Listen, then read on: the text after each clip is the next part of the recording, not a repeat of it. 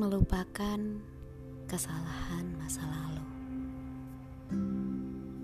Tatkala masa lalu menyelimuti pikiran dan menyita perhatian, Anda mendapati masa lalu itu menggelayukan keputusasaan di saat tertentu dan penunda-nundaan di saat yang lain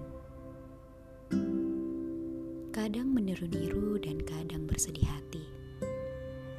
Akan tetapi, ada juga orang yang mengingat-ingat potensi diri, sumber kebahagiaan, pemicu kesenangan, dan tanda penghargaan.